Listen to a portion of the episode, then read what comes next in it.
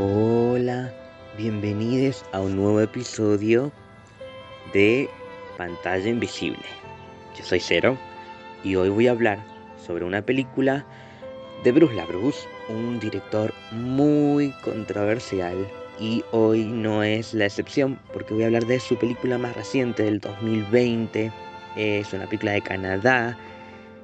Y a ver, el fetiche de Dominic es el mismo nada le excita más que su reflejo. Por eso descubrir que tiene un hermano gemelo, criado en un monasterio remoto por un sacerdote depravado, le causa una gran turbación. El destino vuelve a juntar a los dos jóvenes y su relación fraternal se retuerce entre el sexo, la venganza y la redención.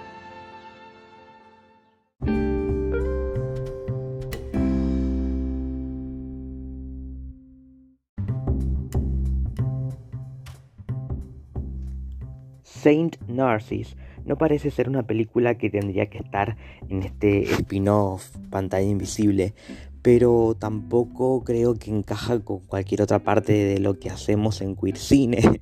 Em, no es una mala película, no. ¿Es una caca de cucaracha? Sí, pero para mí no es una mala película. Simplemente siento que em, va un poco más allá de la controversia y no tanto de la trama, porque mm, es interesante y tiene cosas que son muy ciertas.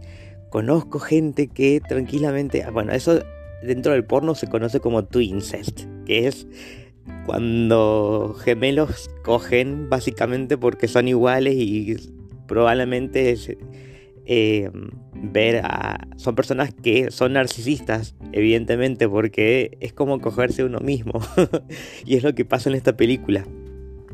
Eh, lo he visto también en parejas de gente que se, ponen en pareja con gente que son muy parecidos. Y, pasa eso, que es como esa, ese morbo, fantasía de...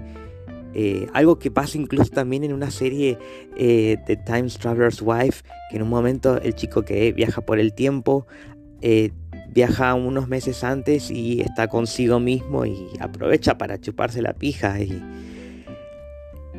no sé si es algo que todo el mundo quisiera hacer, pero una persona narcisista definitivamente sí. y más aún si sos el flaco hegemónico de esta película. Lo que sí se pone un poco raro es la chabona esta que es la hija adoptada de su madre. Em, y toda la parte religiosa, eso como que la verdad que me, no, me, no me llamó la atención. Sí pude ver desde el ojo de Bruce LaBruce planos muy interesantes, cosas que sé que él presta mucha atención porque me parece que es buen director, simplemente que sus películas siempre van a ir con una controversia eh, sin profundidad como en el caso de Gerontofilia, que es una película que es muy difícil de empatizar, muy difícil. Y acá también es como... Mm, es todo muy raro, está bien hecho, pero es muy raro. Y, y me hace pensar en eso, en que... ¿Qué clase de película estamos viendo? Eh, Aún así me interesa ver lo que este hombre hace. Voy a tratar de ir recorriendo todas sus películas. Probablemente aparezcan en este spin-off en pantalla invisible, pero eh, es un director muy raro. No, no, no puedo clasificarlo. La película sí, definitivamente para mí es una caga de cucaracha porque si bien como dije tiene muchas cosas interesantes, no tengo la necesidad de volver a verla.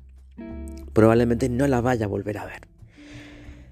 Me gustaría saber a ustedes qué les pasa con esta película, qué, sintieron o, si todavía no la ven, porque traté de no decir muchos spoilers, pero si todavía no la ven y luego de escuchar esto la ven, me gustaría que después en los posteos que voy a hacer en Instagram, en arroba monstruos del closet, pongan su opinión al respecto, porque me encantaría saber si alguien realmente tiene algo para decir de esta película porque yo me quedé con, no sé, me quedé pensando mucho, pero no reflexionando, simplemente como de, what the fuck.